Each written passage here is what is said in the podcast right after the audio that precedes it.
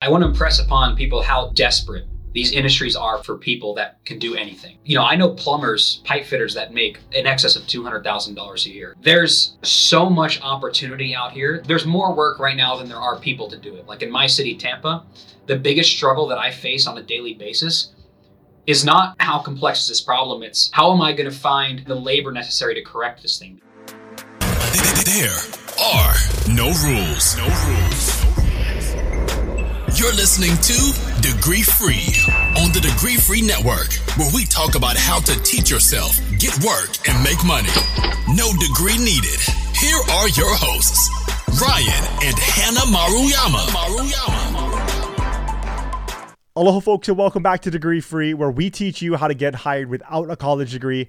I am your host, Ryan Maruyama. Before we get into today's episode, if you are trying to change jobs and get into a different career and you don't know where to start, you can sign up for our free community where we have free courses like the seven day Get Hired Challenge and the five degree free pathways course that are going to teach you how to get hired all without a college degree, you can go to degreefree.co forward slash network and sign up for the degree free network. And the two courses are in there. The best part about it all is that in the degree free network, you are going to be able to network with other like minded degree free people just like yourself that are trying to change their lives by changing their work. Once again, go to degreefree.co forward slash network to sign up. And if you would like to sign up for a free weekly newsletter that has different degree free jobs, how to get hired without a college degree, and different things that Hannah and I are getting into, then go to degreefree.co forward slash newsletter and sign up for our free weekly newsletter. Now, on to my guest. Today, I am having a conversation with Matt Walters, a technology solutions engineer. I am super excited for you to hear this episode. We go over his current job, what his current job looks like, and how he got to where he is by working his way up from pool technician HVAC technician all the way up to a six figure paid engineer. We talk about how to learn and how to unlearn the things that you were taught in school and so much more. If you would like to connect with Matt Walters and follow along on his career, then you can do so on LinkedIn. Links to his LinkedIn will be at degreefree.co forward slash podcast as well as links to everything else that we talk about on this episode. And without any further ado, please enjoy this conversation with Matt Walters. Aloha, folks, and welcome back to Degree Free. I am super excited to have on today's guest, Matt Walters. Matt, thank you so much for taking the time to do this. My pleasure.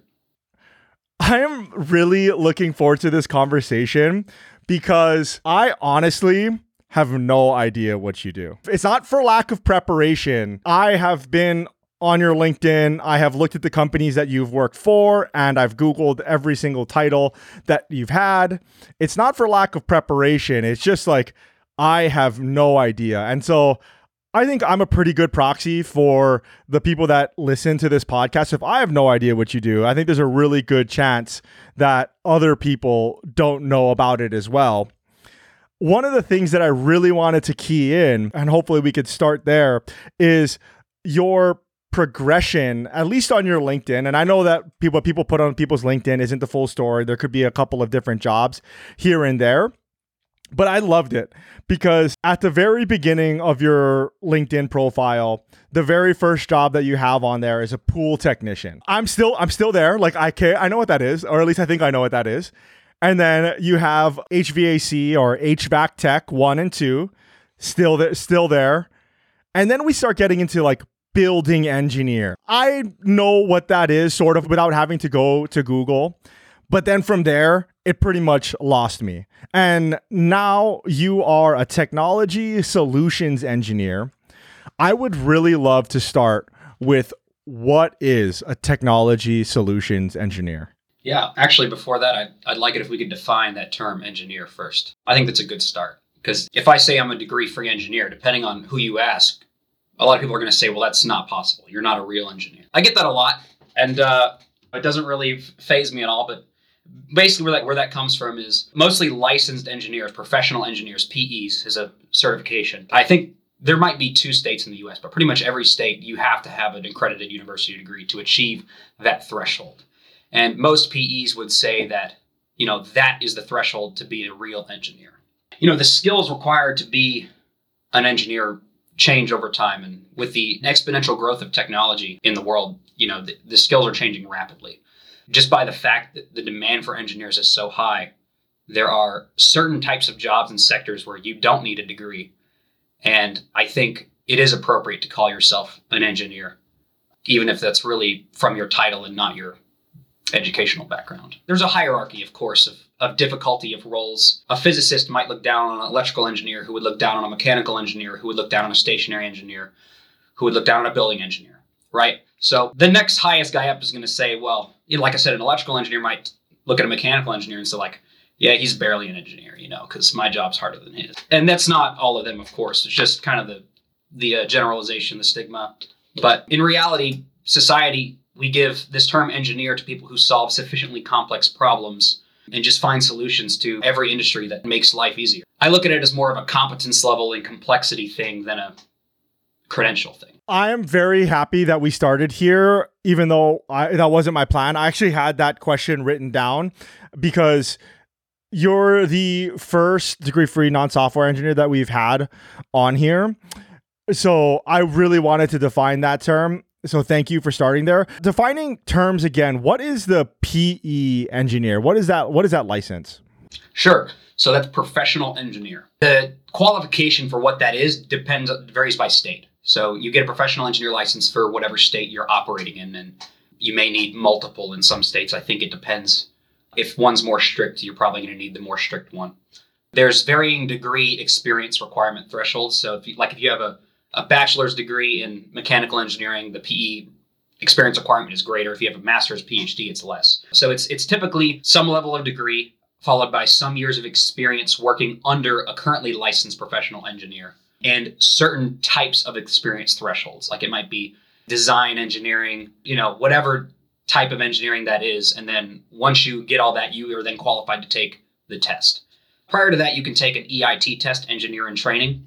After you have that, once you surpass the threshold, you get your PE license. And then that needs to be maintained as well. So you're required to submit documented hours of certain types of learning. I can't remember the, the term for the credits, but it's it's similar to college credits, and that could be gained through s- certain things like going to an engineering conference and listening to some conference papers or speakers or research papers or something like that. I would love to get your opinion on it. At what point do you call yourself an engineer and can you hold your head up high? And to give some context behind that question, offline, I was talking to a software engineer and that is one of the number one things that he gets. And I, and I think a lot of software engineers that, that get that is they're like well you're not an actual engineer. And then i thought about that. I was just like well what is the threshold for one to call themselves an engineer? As a layperson as somebody that doesn't know anything about anything it seems to me that engineers are people that solve problems right? They solve complex problems. And there's a lot of design and infrastructure that go into executing the solution to that problem. And so I don't really know what that threshold is. I would love to know what that threshold to call yourself an engineer is. Yeah, I mean, it's a very difficult and somewhat subjective question, right? Because as I said, there's obviously thresholds. You know, somebody working on Elon's Starship at SpaceX as a mechanical engineer is potentially, depending on what exactly they're working on, significantly more qualified than someone you know, just designing a mechanical system in like a commercial building. But they're both engineers, right? Of course, there's a hierarchy within that. And as far as defining a minimum threshold, that's a pretty difficult thing. And as I progress in my career, in regards to my LinkedIn positions, those HVAC tech positions, the, the technical job title at that place was HVAC engineer one, because you know, just in within that sector, they call their staff engineers for whatever reason. And looking back, I didn't feel it was appropriate for that role I was playing to be called an engineer. But at the same time, two people can be in the same role and one of them can take it vastly deeper and farther than than another person. So, like I've met professional I've not many because professional engineer is is generally a pretty good standard for a mark of competence, but I've met a handful that were quite frankly an embarrassment to the title. So, you know, it it's really depends on the person. Uh, what I just find so interesting about the thing is that it's pretty much exactly what you were talking about, right? That HVAC role that you had, it was HVAC engineer one. I used to be a firefighter in a previous life. And when you get up to actually running the truck, when you're the person that's driving it, at least in my department, they are engineers. We called them like, you're my engineer. And really that just means you're a driver and that means that you are in charge of pumping and the hydraulics of the truck and and then if you're on a ladder operating all the hydraulics of that that those types of things. But does that really qualify you as an engineer? I'm not sure. But then like i have a really good friend who doesn't have a pe license who is working in manufacturing who is a chemical engineer by degree who is a process engineer by title now but he does not have a PE. So I find it interesting when there are positions that are gate kept and uncovering why we think those are gate kept by you know either the industry or by college or just by our own stigmas and our our own thoughts. Well you know something along those lines. I work with a lot of degreed engineers. Most of the engineers i work with are degreed. And when i ask them related to my specific industry it's like because I'd like to know what um, what class, what course in college did you take that is most useful to your job now? And the majority of the time, the answer is not a single one.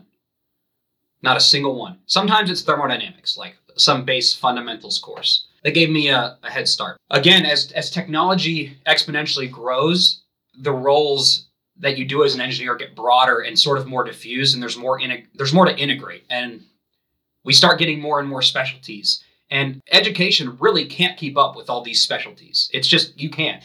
It's too specific. You'd have to have too many different courses. So, really, at least in my industry, and I'm sure that for some industries, college is extremely relevant. Like I would imagine a computer science degree is hyper relevant to what you're immediately doing out the gate. But for the industry that I'm in, a degree does not prepare you to be an engineer. It is merely a good indicator that you have the competence level to be one. Yeah, totally as far as what you do now and the technology solutions engineer, can we circle back and talk about what that role is?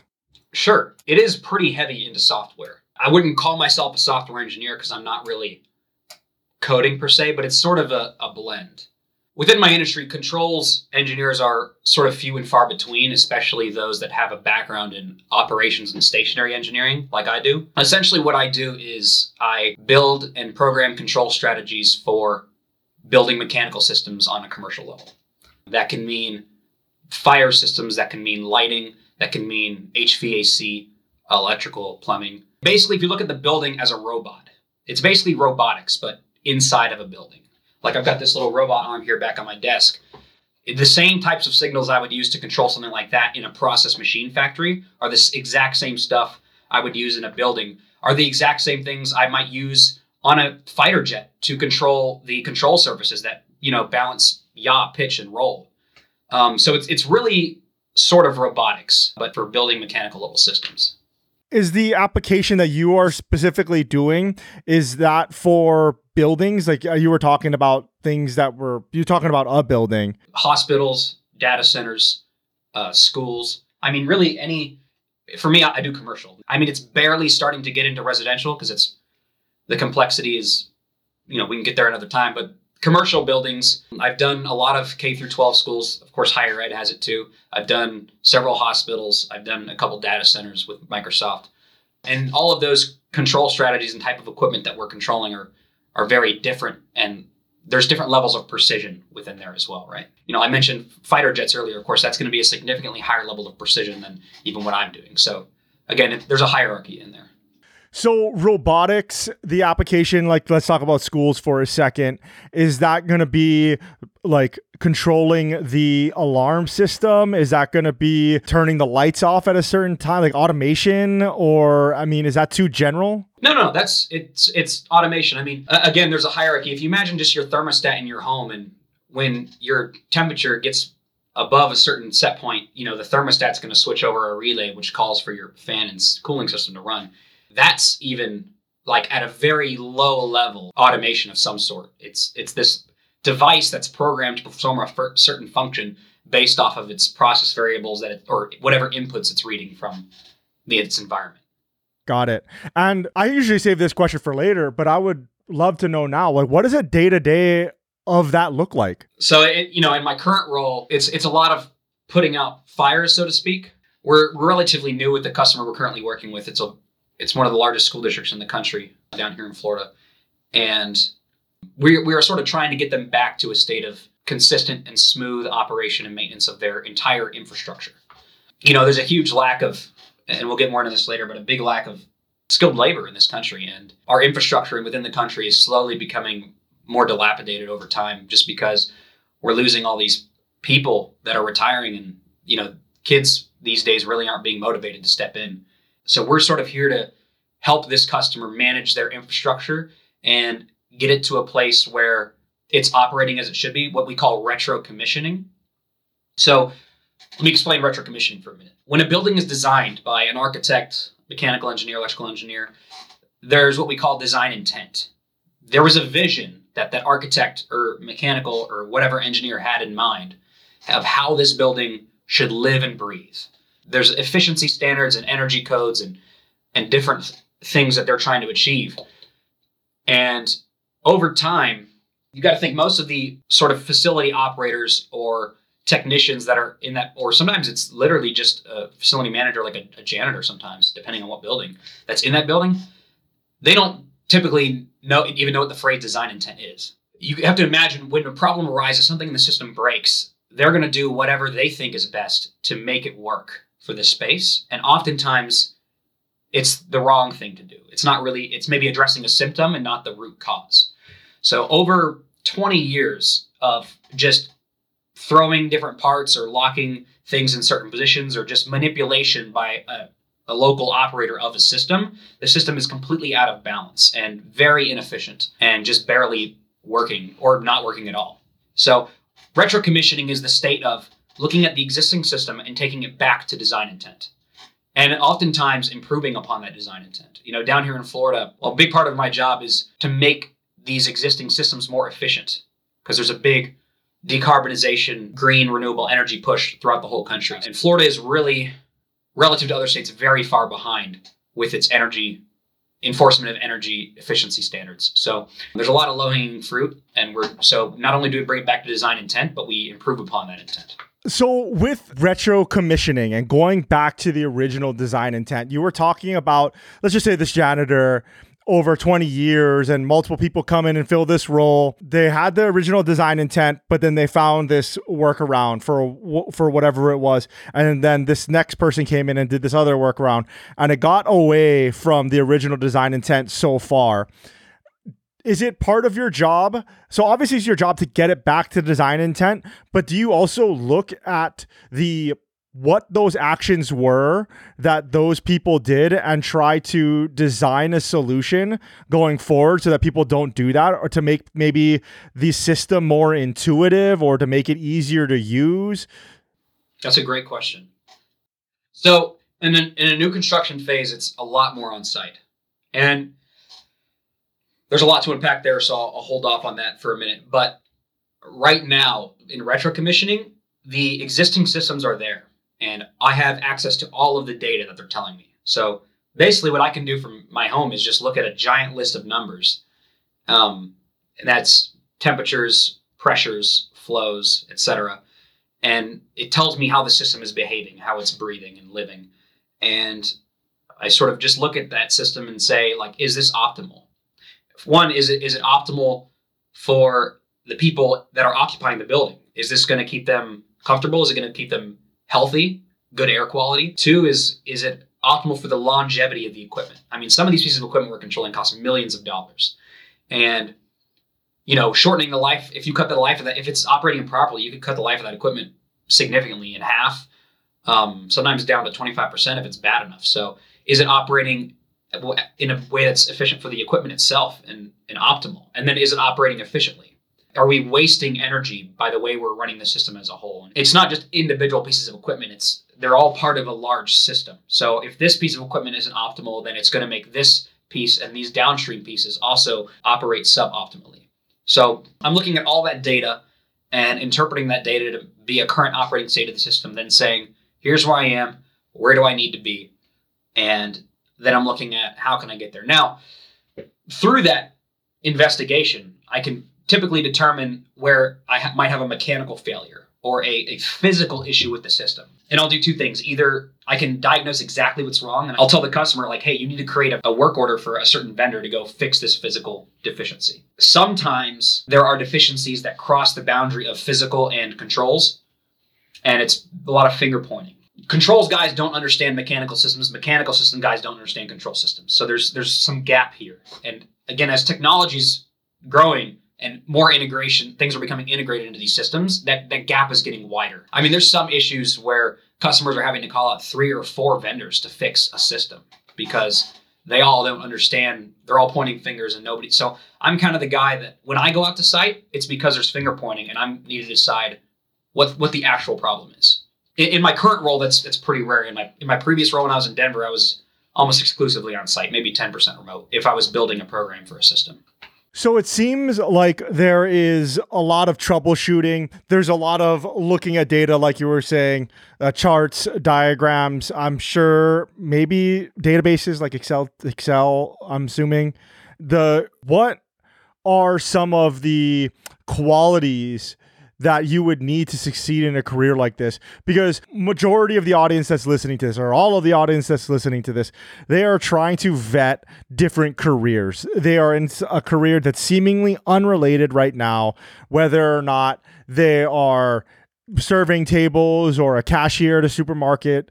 They're listening to this and they're like well that sounds good for me but I don't know exactly what I would need to look like or what my qualities need to be to do that job. And I would love to get into what you think great qualities would be.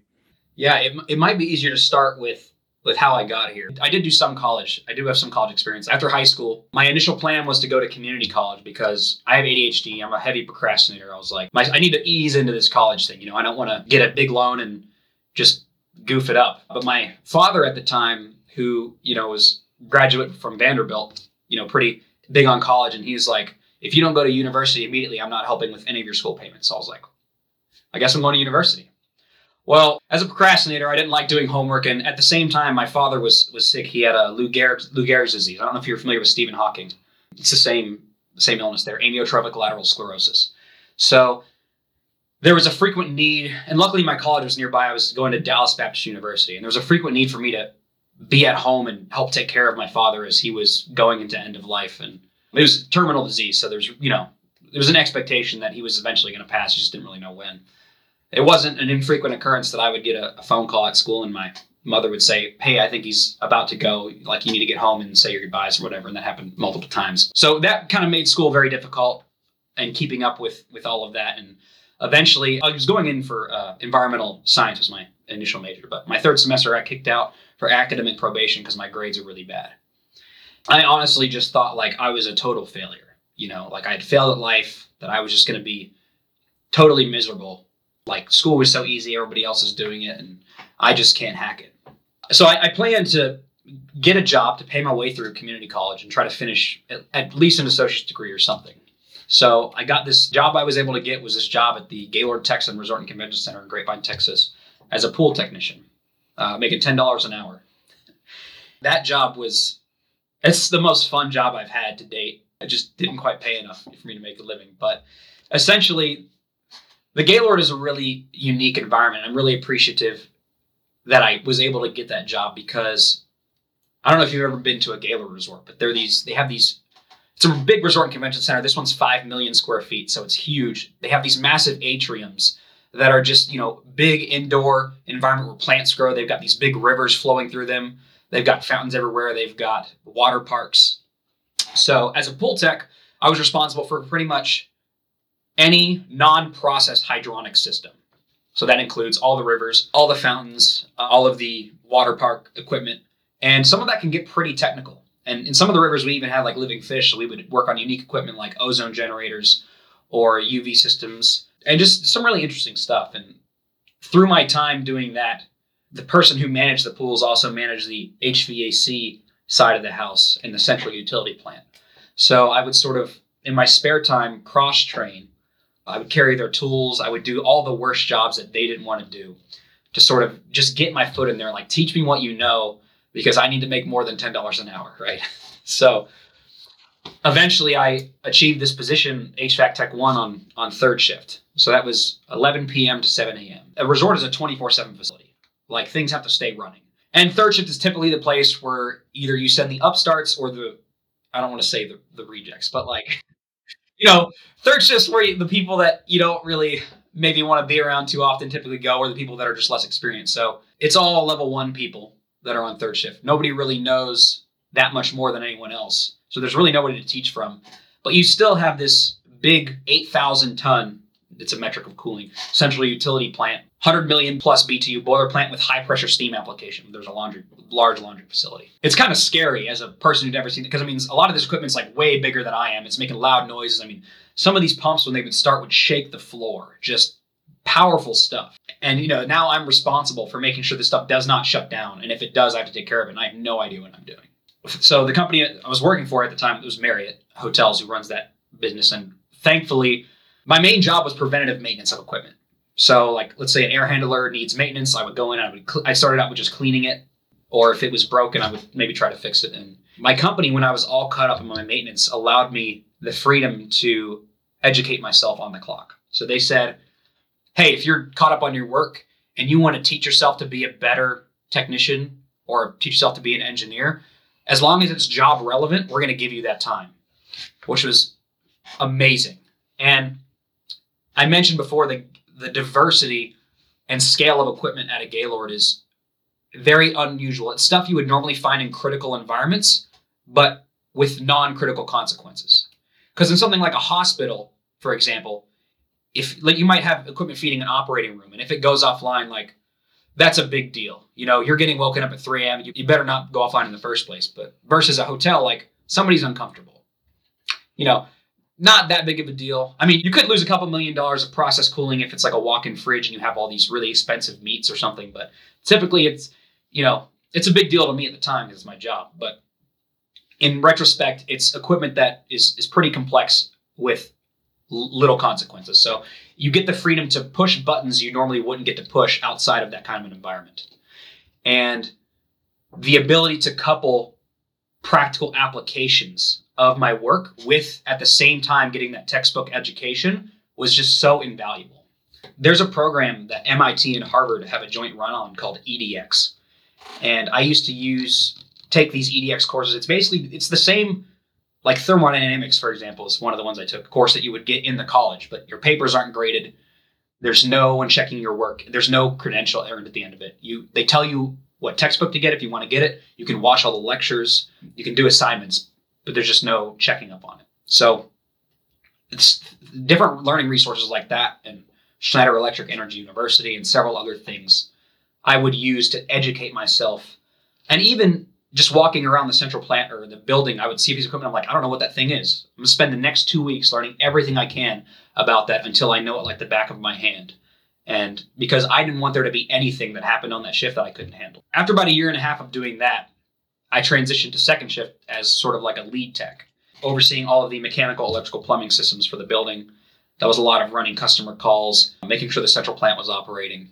And we were adding on an expansion to the Gaylord. I think it was 100,000 square feet of meeting space and 310 guest rooms or something.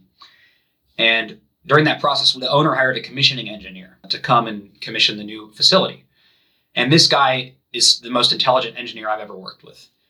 And our director of engineering was so impressed with him that he paid him a substantial amount of money to stay back an extra two days every time he flew out here to teach us uh, how to recommission our existing building and this might be just two days a week a month.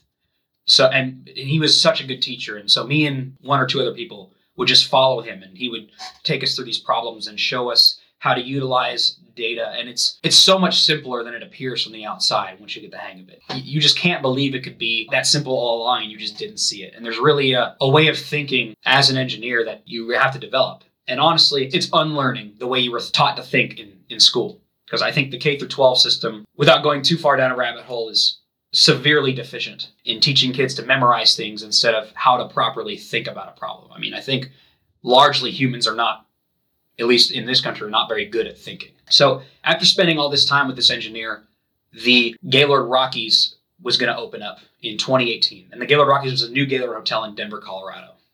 and it was at the time the largest construction project in the U.S. And they did not hire a commission team initially to commission that building. Listen, if you tell contractors that no one's going to QA QC their work, they're going to cut corners, and it's not out of maliciousness. It's just there's not enough people to do this work. They have deadlines they have to meet. And they probably even intend to go back and fix it after the deadline is met. So I knew that in my mind, and I said, that building is going to potentially be a real piece of work, and I would love to be the guy that gets to work on it. So I put my name in the hat. I wanted to go up there. But even as a facility engineer, I didn't have many credentials because I was never really worried about. I had an EPA certification for refrigerant, but I called the chief engineer who was going to be in charge of that building, and I was like, "I'd love a job." And he's like, "Well, I don't really think you have." I told him the minimum amount of money I needed to move. He's like, "I don't think you have the experience or credentials necessary to take this job." And he's like, "But I'll give you a position on third shift." So I'm like, "Oh, great, back to third shift." Just jumping in here, what was that minimum amount of money for you to move? It was twenty six dollars an hour that I was looking for, and uh, that was the that was the starting for their level three building engineers. So I was like, okay, I understand, respect. You don't know me. I got to get my foot in the door. I respect that. So I took it, and I I found an apartment that was really close by, so that I could drive. I could be there in ten minutes if something bad happened. And as it turned out, I was one of the only people on that entire facility operations team who had really ever operated a building of that scale or equipment of that magnitude. So I was kind of the immediate subject matter expert which to me was a scary thing. Even now, sometimes I'm like, I have no idea what I'm doing. you know, like who really knows what they're doing? But, you know, when you're forced to do everything, you figure out how to do everything. So it was a lot of trial by fire. And sure enough, that building had so many opportunities for improvement that it really allowed me to flex my skill. And kudos to the management team there. They eventually recognized my abilities and, and really gave me the freedom to adjust that and, and sort of play with that building and try to improve it. They, they really gave me the freedom to do that, which is very rare for a like a chief building engineer to allow a mechanic to really make adjustments to the existing, especially a new system. And when I first got there, it wasn't even done being built. I mean, we didn't even have a control system in place. So I had to create SOPs for the entire team on how to operate the system in hand manually because the automation system wasn't in place. The first day we opened, January 1st, we had a boiler burst one of our 20 million BTUs boilers burst in the plant. It was the only one we had working. And, you know, I walked in the plant, there's four inches of water gushing out of this water tube boiler. And I had to hot wire these other boilers to run because they weren't even started up yet, really, you know, just to keep the building heat going. And there's all these sort of issues you run into and design improvements that I would try to make. And I really use that facility as a tool to teach myself to be like a next level of engineer. And I believe the complexity of the issues that I was working on was sufficient to call myself a title engineer, even if it was only at like a lower level. And it was really, really the same position. I just got moved to first shift. But it's, you know, stationary engineer is a, is a title that you give to people who operate equipment of a sufficient capacity. And it's a position that comes with a license in Denver. And typically there's a five year experience threshold. There's a big test you have to take. You study for it to, to get that license. You have to operate I can't remember the exact specifications, but it's refrigerant equipment, hot water equipment, and high pressure steam equipment of a certain capacity for a certain amount of years, certain types of projects, and documented progressive over time. So, and really the whole time I was kind of doing that role, but and and while I was trying to commission that building by myself as a facility operator, I ended up impressing some people at the automation company that installed that system. And they so they hired me. They said, "Hey, you know, we'd love to give you a job if you're if you're up for it." And I was game because I was really reaching a ceiling at Marriott, and I'm trying to constantly feed my curiosity. So um, I got recruited by this this company to the automation and called Johnson Controls, and they're one of the three biggest names in the in building automation around the globe. So they're some of the best to ever do it. So I was really excited about that and a little out of my depth because I'd never done new construction, you know. And this is my first time as like what I thought was a real engineer. I was like, okay, this is my first job where I'm like actually an engineer and not just some facility. Well, day three, you know, this is kind of funny. That huge list of issues, commissioning issues I made for them to work on, they gave it back to me and said, go fix it all. As sort of, I don't know if that was revenge or just like a trial run to see if I could really hack it. So I worked on that for a while. And after about three months of onboarding, working with different healthcare facilities, I, I got a sort of a, a job as the primary engineer on UC Health for their Cherry Creek Medical Center. The day I set foot on the site, we were like six months behind schedule. And then a few days later, COVID hits. And when as soon as COVID hit, hospitals were like, we need these beds yesterday. Like you need to be done now. And due to the labor shortage, I was really just kind of thrown to the fire. And it's not just labor, it's COVID too. There was a huge, you know, I can't really blame Johnson Controls for all this because COVID was just a hectic time for everyone. And I was really thrown out there with very little support, no project manager initially, just a handful of technicians to help me out and sort of figuring out my way. I'd never done a really full construction project, so I wasn't really even sure how to know what I needed to do next. I just, you know, problem, I'm going to solve it. Problem, I'm going to solve it. Problem, I'm going to solve it without really big picture. So that was a huge, you know, trial by fire learning curve. I was working 70 to 90 hours a week for a year trying to get that job done. I mean, it was exhausting. Have spare time, spare time on my weekends, help out with the Microsoft data centers in Wyoming or uh, some K through 12 schools or other hospitals. And after about a year and eight months of that, I was just so exhausted and said, I can't, you know, I don't really want to be in Denver anymore because, you know, you can't work 70, 90 hours a week forever. So I missed fishing too, love fishing. And so I, I told myself Hawaii, Texas, or Florida. And this company I'm at now, McKinstry, called me up and said, We got a position in Tampa. And I was like, Sold, you know. And uh, that's kind of where I am today. Perfect. Perfect. Thank you for sharing that story. That is amazing. One question before I get into some of the like picking apart your story or at least highlighting some attributes or things about your story. The one thing that I wanted to double click on real quick, which was unlearning how you were taught to learn in school. Can we talk a little bit more about that and what you meant by that? Sure. I always say that school really failed me. Of course, I ADHD, procrastinator. I can't sit still, and I, it was a struggle for me to absorb education. Now, when I was younger, so my family's moved all around the country for my dad's work, but when I first moved to Florida, Fort Lauderdale, Miami area, um, I got enrolled in private school, Westminster Academy, and it was a much higher standard of what it means to be educated. And I use math as a good example because, you know, they were like, you know, in the real world, they didn't, of course. You'll never have a calculator in your pocket to be able to do math, or you won't have scrap paper. So you need to do all math in your head. So I'm like, that makes sense. So, you know, the education there was pretty good, and I got real good at that. And then we moved to California, and I go to California public school system where doing math in your head is impossible for a human. You're obviously cheating, you know. Then it's like if I could never show my work because just I'm always a very like see the problem, there's the answer. But they kind of teach you that that's wrong and that you need to look approach things like this and there's always a correct way to a solution and if you don't use this correct method to get to this solution your solution is invalid no matter how accurate or precise it may be so going into the space of being a technician mechanic engineer when things break i'm always trying to find the exact method by which we're supposed to to fix this thing when really it's problem solution and in between is irrelevant like how you get there doesn't matter.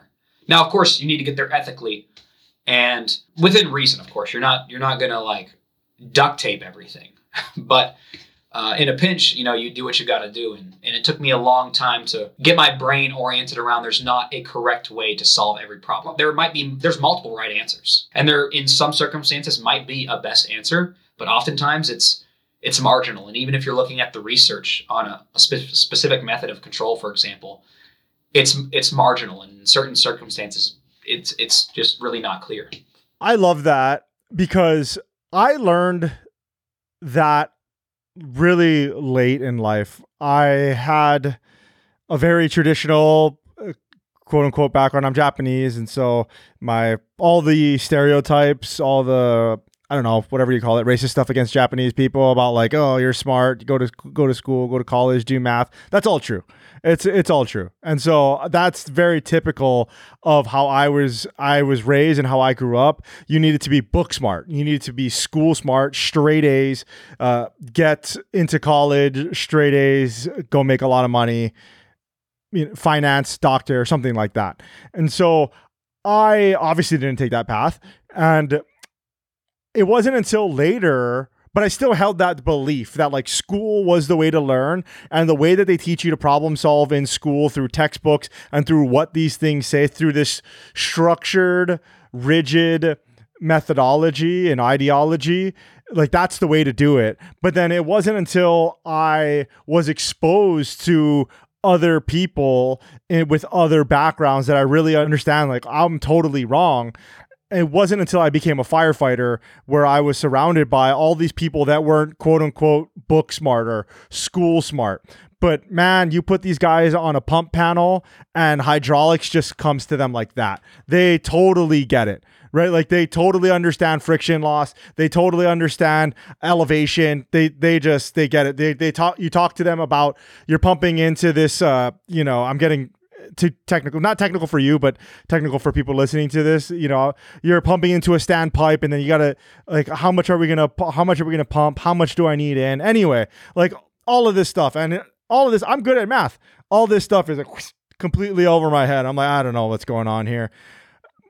But it wasn't until my exposure to these people and their way of thinking and their way of problem solving did I understand okay, there are different types of intelligence around. And this sounds really pompous to say because I'm like 28 at the time, but like, you know, like 27 at the time. Like, okay, there are different ways. And then you, exactly what you were saying, there's a problem and there's a solution here. How you get to the to that solution doesn't really matter. In firefighting, at least in our department, we had a saying, or people would be like, we would ask, or as a new person, you would ask, is this how to do it? And somebody would just ask you the question back, look at you and say, did it work? Right? Like, that's pretty much it. Like, there's two questions.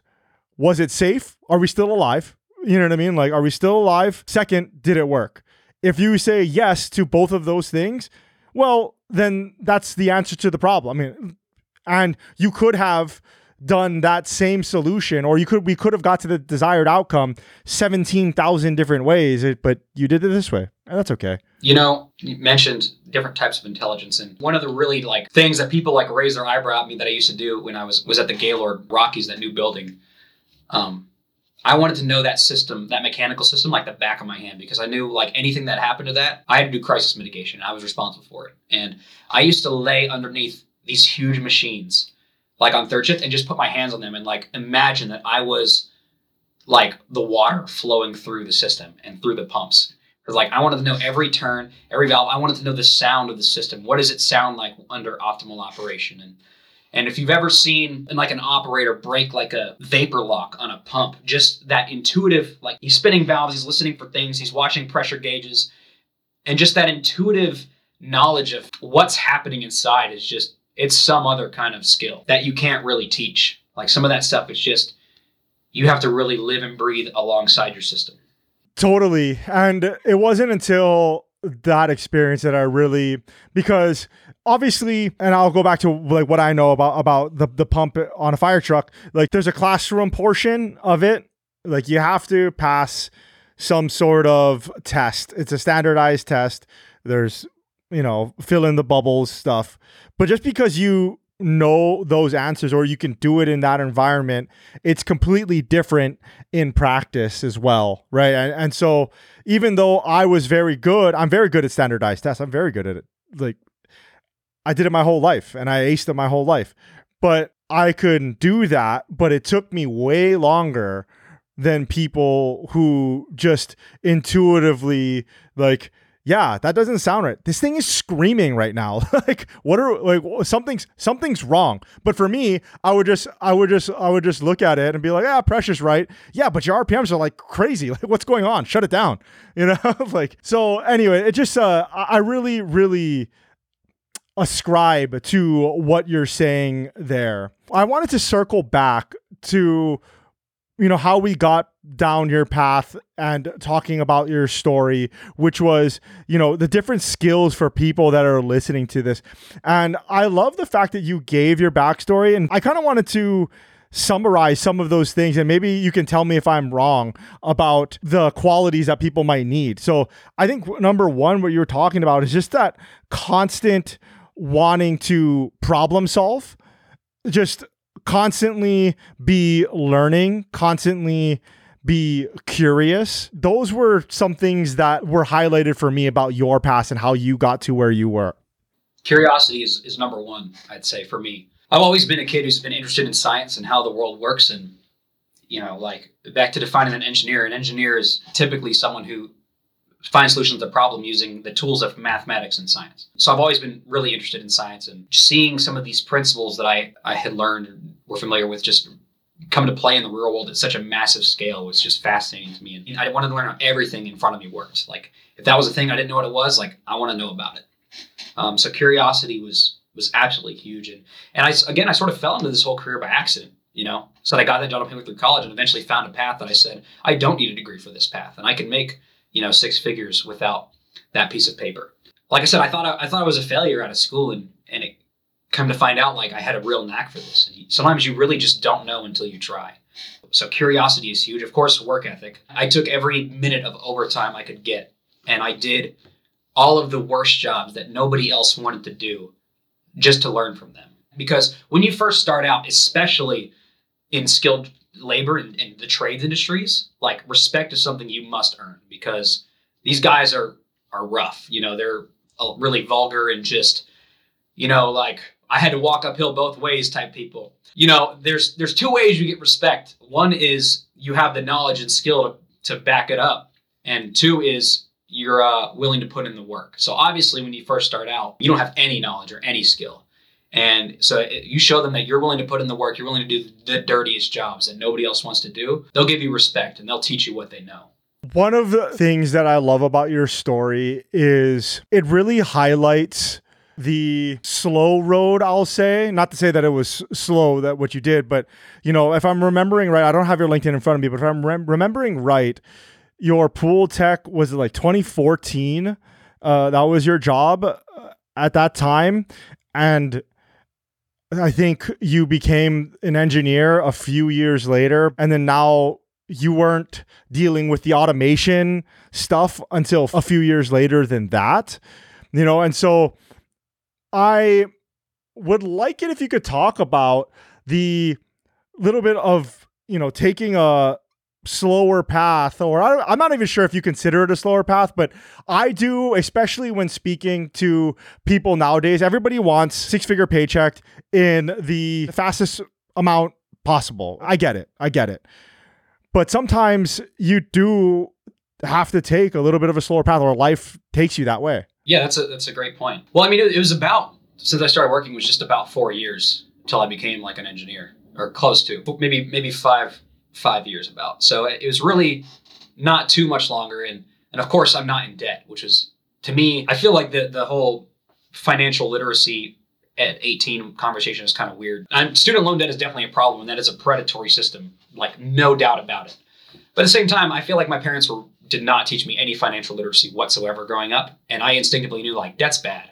That's a bad thing. So I don't want that. You know, so getting in there, I was promoted every, you know, 12 to 18 months. So I was, you know, moving pretty fast the promotions and every promotion since I start at $10 now, you know, I'm getting 20%, 30%, 40% promotions uh, all along the way. And, and every time I'm looking for a new role, they're like, how much do you make now? I'm using my money with overtime as that sort of leverage. Like, oh, this is my base, you know? So I'm, I'm getting all these sort of big raises. And, um, you know, again, once I became an engineer making six figures, you know, I, I didn't have any debt.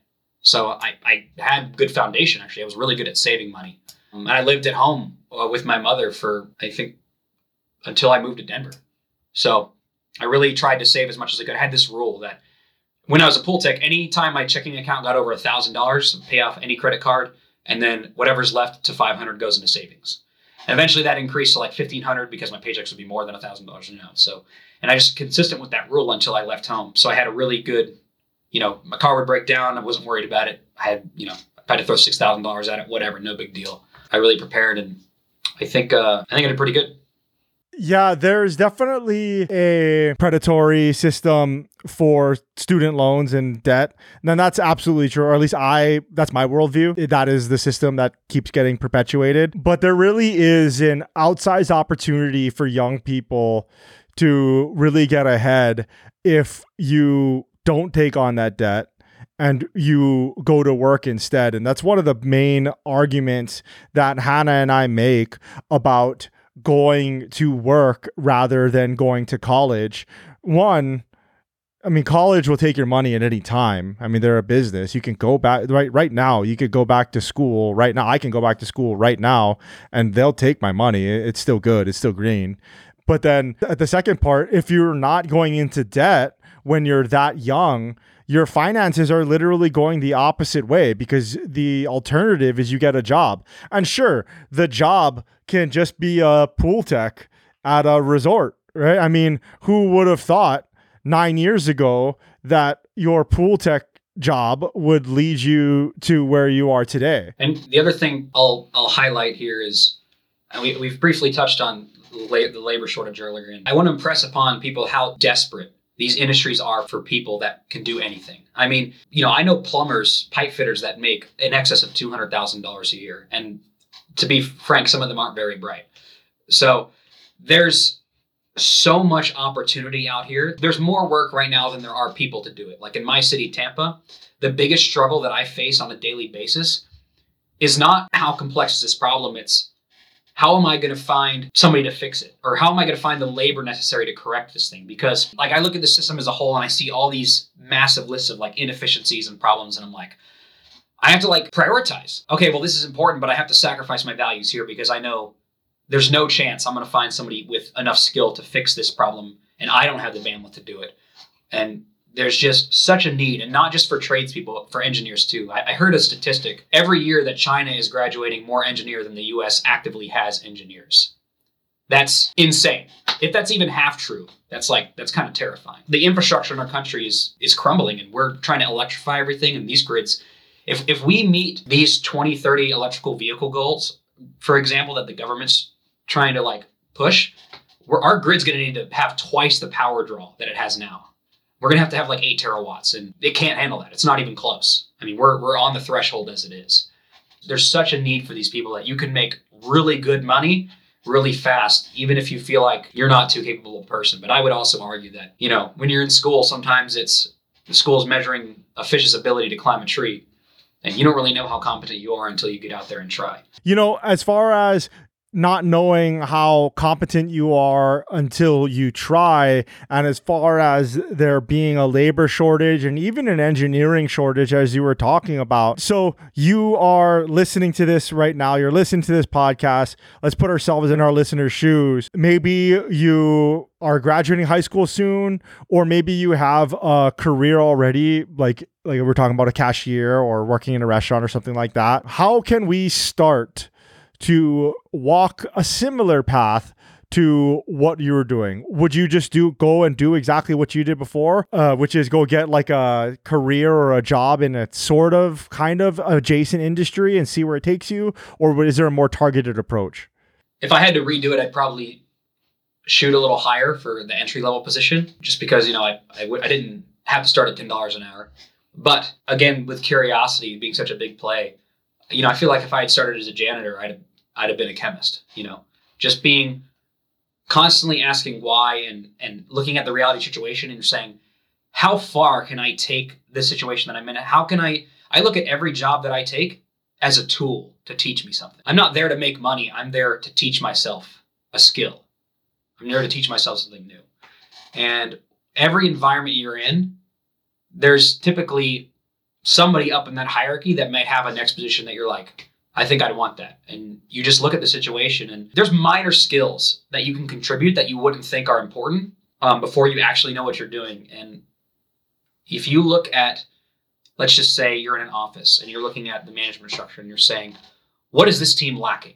And it could be something as basic as good communication or organization. And you're like, I can put in the effort to fix this communication issue. I can talk to all these people and know what's going on and give a weekly report to this level manager who's the highest position that I can see and and they might take that and say like oh this guy is solving a problem that I have and he's making my life easier. Then you're a standout and get selected for that career path. So it's it's really all about you know competence and IQ is a huge vector. But what I would say is that work ethic is the most controllable variable of success that you have. The, the one that's in your immediate control and the things that you can't control I mean it's really no use worrying about them so look at your current situation and say, what is lacking? What can I do to best enhance the quality of life for those around me? And you will become valuable. Love it. I am very privileged in that I get to have these conversations with amazing people like you.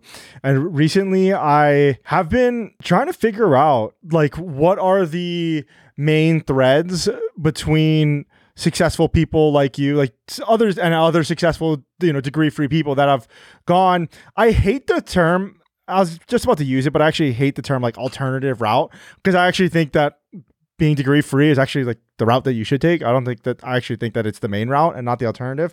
But people that have, you know, bucked against the norm or at least the societal pressure that you need a college degree in order to be successful in your life.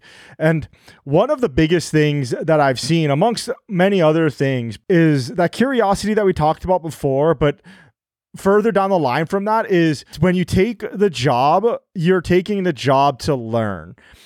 Obviously, you're doing it for the money. You you're not doing it for your health. Like you wouldn't be there for not the money.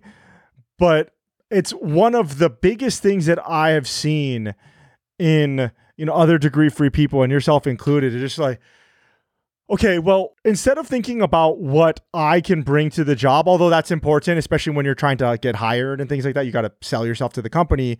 But when you're getting in there, like, what can I learn? What can I take away from this? What skills can I take away from this experience and then make myself more and more valuable going forward. Just an interesting thing that I've been really ruminating on recently because like I said, I'm I'm very fortunate that I'm in this position that I have this platform to talk to amazing people and I'm like, how can I take some of this and apply it to my own life? You know what I mean? Like, how can I take these things and instead of just telling other people what to do, how can I take these you know learnings and internalize it and, and live my life that way. And, and I, I i love it. So thank you so much for taking the time. Yeah what you're doing is providing value to other people's lives. And i think that's one of the surest paths to success out there. A couple of questions before we go. One matt if people want to follow along with your career they want to say hi what's the best way that i can uh, send where's the best place i can send them yeah, I'd say probably um, LinkedIn. The URL is it's linkedin.com slash in slash the Matt D. Walters. Perfect, perfect. And for everybody listening, I will put that in the show notes, degreefree.co forward slash podcast, links to that and everything that we talk about there. And my last question for you, Matt, is there any final thoughts that you would like to say? Any closing statements? Anything that we haven't already discussed? Don't let anyone or even yourself tell you that just because you didn't do a thing that everyone else is doing that you failed at something. You'll be amazed at what you can really do if you're put in the right environment that that enlivens you and that is interesting to you. Amazing. Matt, thank you so much for taking the time. I hope that you got a lot of value out of that episode with Matt. Once again, if you would like to say hi to Matt, you can connect with him on LinkedIn. Links to his LinkedIn will be at degreefree.co forward slash podcast. And if you haven't already, I definitely suggest signing up for the free Degree Free Network. It is a community for degree free people to come together and help each other get the work they want. During there, you can go and sign up for two of the free courses that we have for you the seven day Get Hired Challenge and the five degree free pathways course. Using those courses, you will be able to figure out how what you need to do to make that job change, to make that career change that you've always wanted to do. Also, connect with me on LinkedIn. I am Ryan Maruyama. Once you connect, leave me a note. Let me know that you listened to the episode. Let me know what you like. Let me know what you don't like. And last but not least, if you would like to receive a short weekly email about different degree free jobs, about how to get hired without a college degree, then go to degreefree.co forward slash newsletter and sign up for our free weekly newsletter. And that's pretty much it for this week, guys. Aloha.